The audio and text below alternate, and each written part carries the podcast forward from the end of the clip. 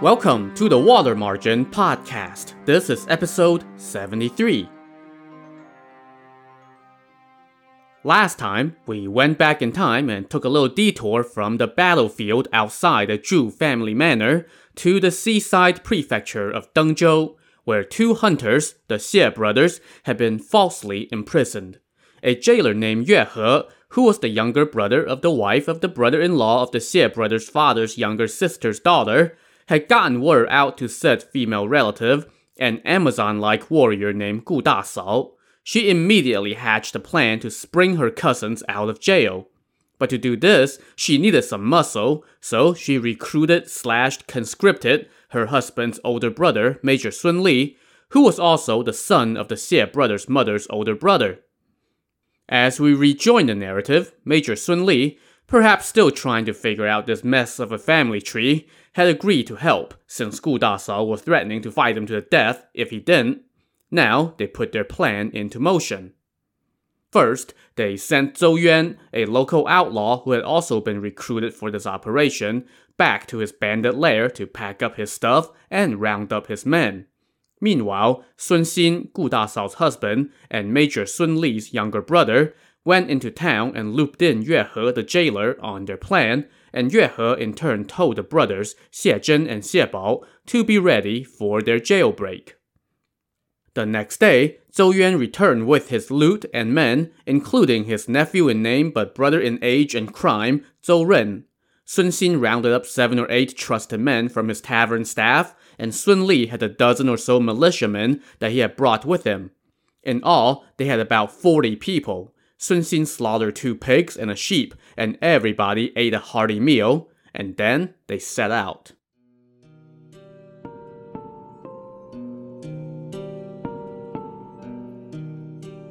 Later that day at the prison, Yue He, the jailer, was standing watch by the inside of the front door when suddenly the doorbell rang.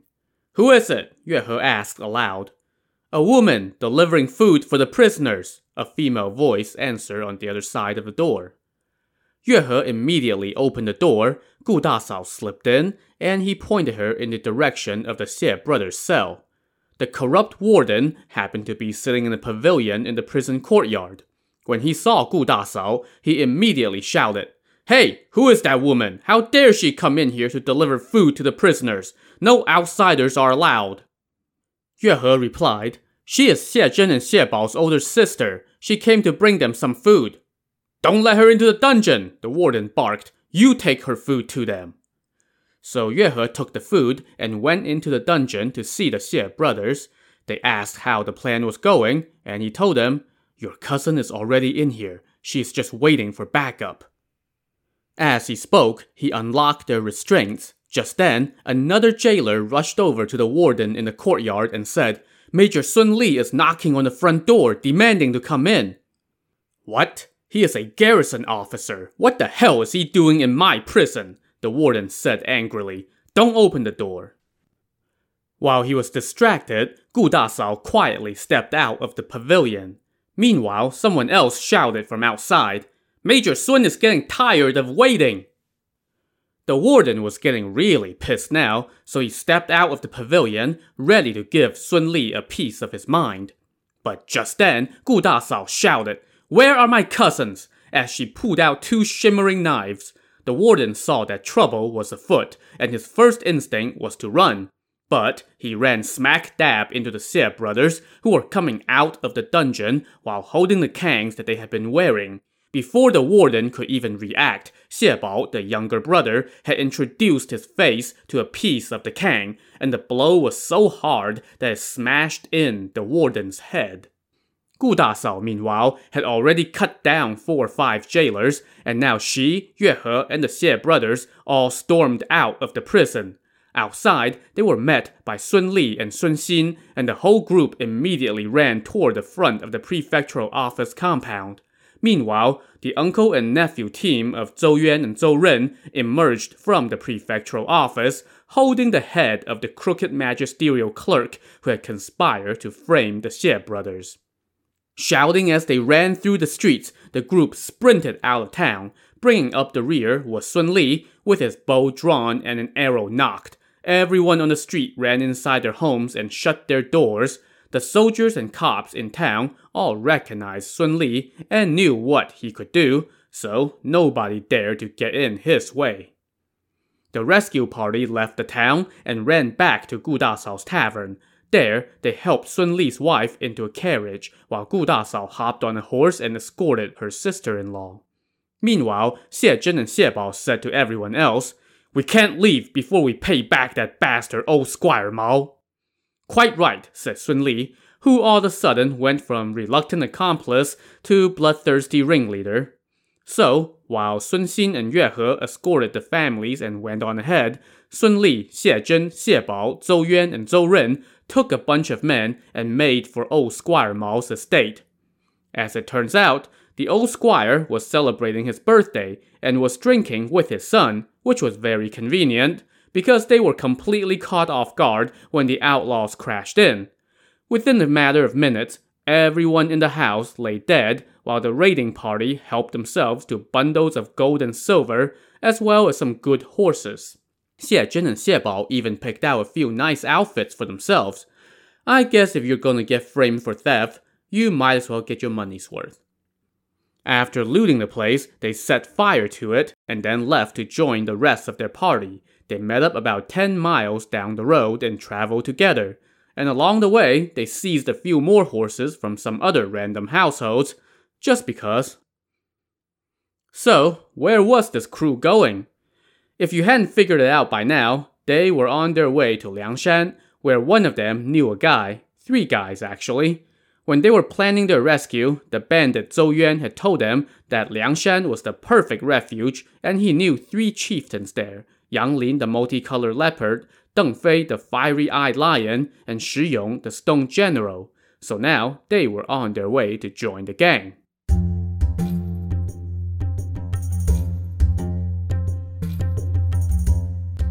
As this little group of rabble rousers rode off into the sunset, Let's flash forward back to the present and back to the battlefield outside the Zhu family manor.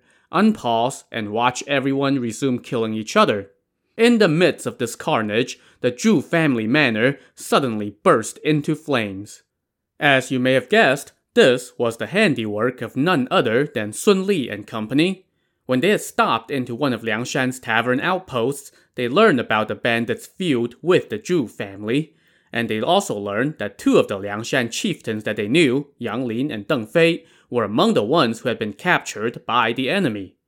Sun Li immediately noted that he was a sworn brother of the Zhu family's arms instructor and offered to use that to the bandits' advantage. Back in episode 71, when Liangshan's military strategist Wu Yong paid a visit to a moping Song Jiang, this was the news that he went to deliver. A couple days after that, Sun Li and company were introducing themselves to the Zhus. Unbeknownst to the Zhus, they were welcoming a Trojan horse, or large wooden badger, into their manor. In fact, among Sun Li's entourage were four Liangshan chieftains, Pei Xuan, the former magisterial clerk, Xiao Rang, the scribe with the really good handwriting, Jin Dajian, the guy who specialized in making seals and engravings, and Hou Jian, the tailor. So, you know, the clean cut, respectable looking ones who could pass for law abiding citizens. A couple days after that, the trap was sprung. While the Zhu brothers and their arms instructor were busy fighting the bandits outside the manor, members of Sun Li's entourage were causing chaos inside. Yue He, the Iron Whistle, started singing, and that was the signal. The uncle and nephew team of Zhou Yuan and Zhou Ren let out a few whistles and started swinging their big axes, cutting down guards by the dozens outside the area where the prisoners were being held. They then busted open the prisoner carts, freeing the seven Liangshan chieftains who had been captured. You can imagine how pissed off and bloodthirsty those guys were. They all found some weapons and started making a mess of things around the manor. Meanwhile, Gu Dasao, the female tiger, unsheathed her twin knives, stomped into the Zhu family's private quarters, and started slaughtering all the women. I just love that even when they were killing and pillaging, the bandits were being sexist about it. Let's send a woman to go kill the women folk. Seeing his home engulfed by this mayhem, the patriarch of the Zhu family, Zhu Chaofeng, knew that all was lost, His only thought now was to avoid a painful death. He was just about to throw himself into a well and presumably die by drowning, but he was denied that privilege. Shi Xiu the daredevil, who had allowed himself to get captured the day earlier as part of the deception, cut him off and then cut off his head. That'll teach you to defend your home against chicken thieves and bandits. The dozen or so heroes now started slaughtering the Zhu family's militia, while by the back gates, the Hunter brothers Xie Zhen and Xie Bao were busy starting a fire. Soon, giant black plumes of smoke were streaming toward the heavens.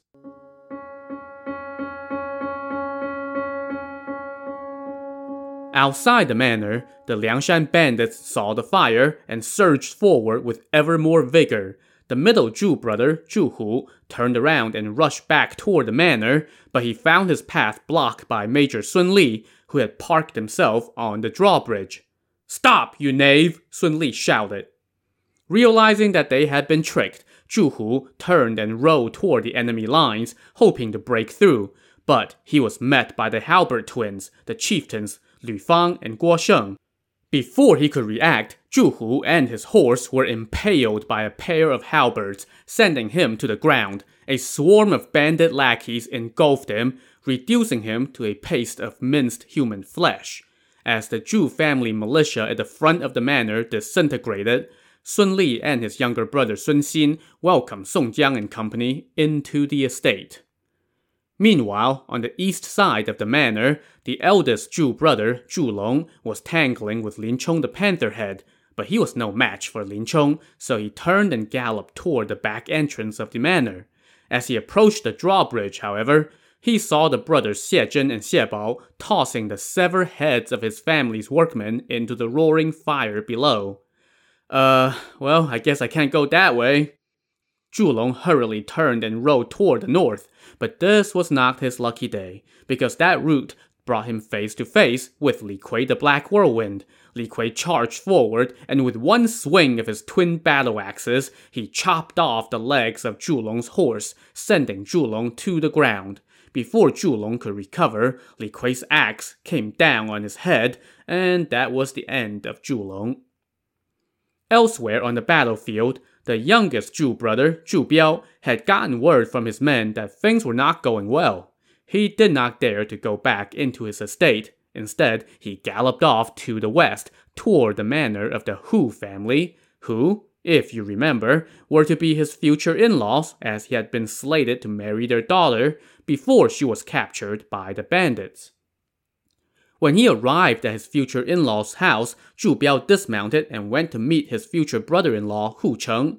But to his shock, Hu Cheng immediately ordered his men to apprehend Zhu Biao. Remember, Song Jiang had told Hu Cheng a few days earlier that if he ever wanted to see his sister again, he had to capture and turn over any refugees from the Zhu family who went to him for shelter. So, Hu Cheng tied up Zhu Biao and then set off with an entourage to bring his prisoner to Song Jiang. But they had not gone far when they saw someone stomping down the road toward them. It was none other than the Black Whirlwind.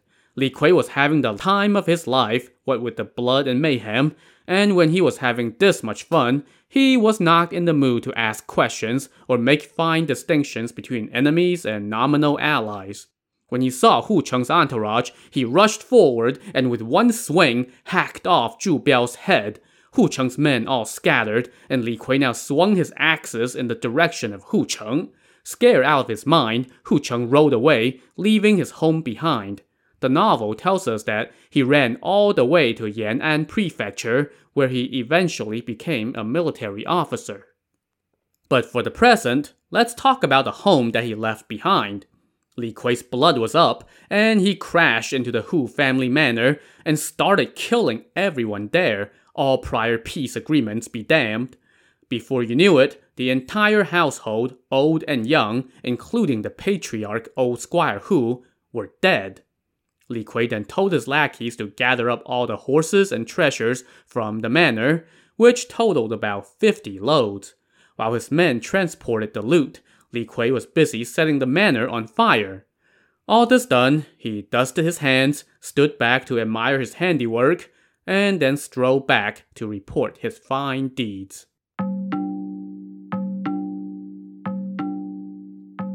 By now, Song Jiang had set up new headquarters in the estate formerly known as the Zhu family manor. He sat down in the main parlor, and one by one, the chieftains came to report their accomplishments on this glorious day. They had taken about 500 prisoners and captured more than 500 fine horses and countless cattle. Song Jiang was delighted by all this good news, and the only downer was that the Zhu family's arms instructor, Luan Tingyu, had been among the slain. While Song Jiang was lamenting the loss of a potential recruit, someone came in and reported, Black Whirlwind burned down the Hu family manor and is coming to offer you some heads. What? That Hu Cheng had already surrendered to us the day before, Song Jiang said. Who told Li Kui to go kill them and burn their estate? Just then, Li Kui, covered in blood and with his axes tucked into his waistband, stomped in, made a deep bow to Song Jiang, and declared, I was the one who killed Zhu Long. I also killed Zhu Biao. That knave Hu Cheng got away, but I slaughtered his entire household. I have come to report my service.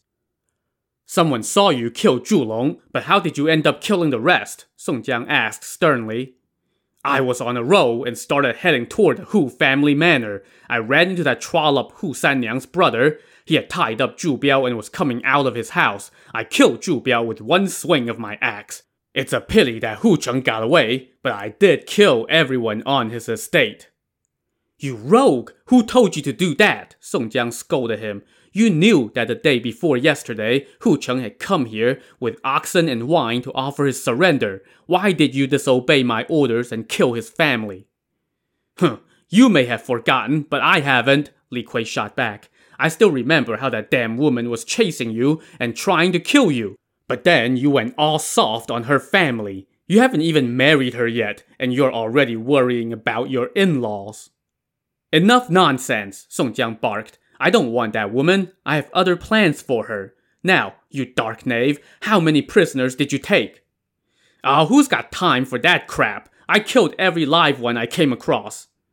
You rogue! You disobey my orders, Song Jiang declared. You should be executed for that but we'll let it slide this time on account of your killing Zhu Long and Zhu Biao. Next time, I will not spare you. To that, Li Kui just laughed and said, Even though I won't get any rewards, at least I got to have some fun killing people. And I guess that's reward enough on its own. Soon, the military strategist Wu Yong arrived with some reinforcements to congratulate Song Jiang on his victory, they then sat down to discuss the next matter at hand, cleansing the surrounding village to teach them a lesson about, um, honor or something. But now, Shi Xiu the daredevil spoke up. There's an old villager named Zhong Li who is kind and virtuous. He gave me directions that saved us. We must not wrong the kind-hearted people like him. Hearing this, Song Jiang told Shi Xiu to go find this old man. Shi Xiu soon returned with him, and Song Jiang gave him a bundle of gold and brocade, telling him that he could remain in the village permanently, never mind all the dead bodies. If not for your kindness, we would have cleansed this village, leaving not a single household, Song Jiang told him. But because of your act of goodness, we will spare the people of the village. Um, thank you, I guess. The old man was smart enough to fall on his knees and kowtow to Song Jiang in gratitude. Song Jiang then said, We have intruded on you civilians for days. Today, we have sacked the Zhu family manor and rid your village of a scourge. We will award 15 pounds of rice to each family to show our sincerity. So, again, um, thanks a lot. I mean, this whole feud started because three guys stole and ate a chicken in the village in the name of Liangshan, and then that just escalated, and you guys decided that you had to come flatten the estate of the villager's lord to protect your honor, no doubt destroying significant parts of the village in the process, killing many of the villagers who had to take part in the fighting, and leaving the village's economic system in shambles, and if not for the fact that an old man was tricked into giving one of your guys directions, you would have slaughtered the rest of the villagers as well. And now, just a second after threatening to do exactly that, here you are telling the villagers how sincere you are and proving it by giving them what? A sack of rice that's smaller than what I can get for $40 down the local Asian grocery store? Thanks, guys. That really means a lot. While the villagers were counting their blessings, the bandits were busy counting their loot. The day's action had netted them almost 7 million pounds of grain, plus countless cattle and cartloads of gold and silver. They also added eight new chieftains in Sun Li and his entourage, not to mention rescue the seven chieftains who had been captured.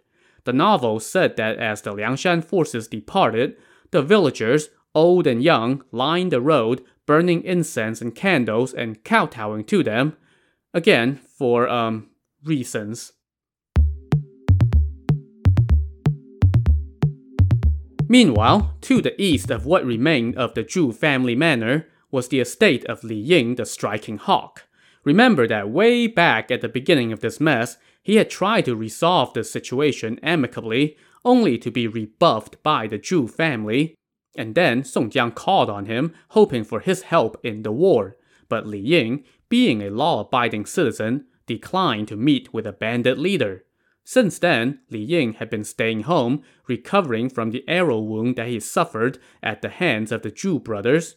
Nonetheless, he sent out scouts to keep him apprised of the war. On this day, one of the scouts reported that the Zhu family manor had fallen. Li Ying was equal parts shocked and elated. But just then, a workhand rushed in and said that the local prefect was outside with about 50 men, asking questions about what happened with the Zhu family. Li Ying hurriedly told his steward Du Xing, the demon face, to open the gates, lower the drawbridge, and welcome the prefect in. Meanwhile, Li Ying quickly made himself a sling for his arm. Gotta sell the whole I've been laid up in bed with an injury angle, you know? This done, he went to greet the prefect. The prefect dismounted and sat down in the center of the parlor, flanked by his gaggle of clerks, officers, and jailers. Li Ying bowed to him and remained standing. What do you know about the slaughter at the Zhu family manor? the prefect asked. Sir, I took an arrow from Zhu Biao on my left arm a while back and have been holed up at home since then, Li Ying replied. I have not dared to go out, so I don't know what happened. Nonsense, the prefect scoffed. The Zhu family has submitted a petition accusing you of being in cahoots with the Liangshan bandits. They say that you lured the Zhu family's militia into a trap and helped sack their estate. Also, you accepted horses, sheep, wine, fabric, and gold and silver from the bandits a few days ago. How can you deny it? Sir, your servant is a law abiding man. How would I dare to accept anything from the bandits? Li Ying protested. Well, it's hard to believe you, the prefect said. We will take you back to the prefectural office, and you can sort it out with your accusers. The prefect now barked for the jailers to arrest Li Ying and take him back to the prefectural seat, so the officers immediately tied him up. As the prefect was climbing onto his horse, he asked, which one is the steward, Du Xing? Du Xing raised his hand, and the prefect said, Your name is also among the accused. You have to come with us as well. Men, chain him up. So the prefect and his entourage departed with Li Ying and Du Xing. They had traveled for about 10 miles when suddenly an army appeared from the woods led by the chieftains Song Jiang, Lin Chong, Hua Rong, Yang Xiong, and Shi Xiu, blocking their path. All the Liangshan heroes are here, Lin Chong shouted. The prefect and his men, predictably, wanted no part of this, so they turned and ran, ditching their prisoners. Song Jiang ordered his men to give chase. After pursuing for a bit, they turned back and said, If we had caught that damn prefect, we would have killed him too. But he ran off to who knows where. They now untied Li Ying and Du Xing and helped them onto a couple horses. Song Jiang then said to Li Ying, Sir, how about you come and take refuge on Liangshan for a spell? No, that won't do, Li Ying said. You guys were the ones who tried to kill the prefect. It had nothing to do with me. Song Jiang chuckled and said, Do you think the authorities would split that hair with you? Once we leave, you will be saddled with our crime. If you don't want to become a bandit, You can just rest at our base for a few days. Once we get word that things have died down, then you can go home. At this point, it wasn't really up to Li Ying anymore, as Song Jiang and his entourage escorted him and Du Xing back to Liangshan. They were met at the foot of the mountain with great fanfare by the bandit leader Chao Gai. Everyone then went up to the Hall of Honor and sat down in a semicircle. After greeting all the chieftains one by one, Li Ying turned to Song Jiang and said, General, I have escorted you back to your stronghold, and I have met all the chieftains. While I don't mind staying here, I don't know how my family is doing. Please, let me go check on them. At that, the strategist Wu Yong smiled and said, Sir, you are mistaken. Your family is already here, and your manor has been burned to the ground. What would you go back to? Li Ying wasn't sure whether to believe this, but just then, he saw a convoy coming up the mountainside. As they got closer, he recognized them. They were his family and his workmen. He rushed to meet them, and his wife told him, Right after you were arrested, a couple inspectors and four constables came with 300 militiamen to confiscate all our property. They helped us into carts, took all the valuables and livestock, and then burned the manor. When he heard this, Li Ying could only lament and probably mutter a few choice words under his breath. Chao Gai and Song Jiang now came over and apologized, saying, We have long heard of your great name, so we concocted this scheme. Please forgive us. So, yep, once again, our heroes were up to their old recruitment slash abduction tricks. I mean, your worst case scenario really was to be admired and respected by our heroes. With things as they were, Li Ying settled his family into some quarters and discussed the situation with his wife, deciding that, given the circumstances, they had no choice but to acquiesce to his new, um, brother's entreaties. He then came back out to the main hall to shoot the breeze with the gang, and everybody was elated. While they were talking, Song Jiang laughed and said, Sir, do you want to meet the prefect and his officers? At that, a group appeared, and it was none other than the entourage that had arrested Li Ying. The prefect was Xiao Rang, the sacred handed scribe, and his various officers were all Liangshan chieftains as well. Li Ying was left speechless with mouth agape. I'm sure it was from being overcome by the sincerity of his new band of brothers, so amply illustrated in the length to which they had gone to invite him here. So, fresh off their victory and bolstered by their new recruits, what honorable adventures will our heroes get into next? To find out, tune in to the next episode of the Water Margin podcast. Also, on the next episode, we have a wedding, and you won't believe who is getting married. So, join us next time. Thanks for listening.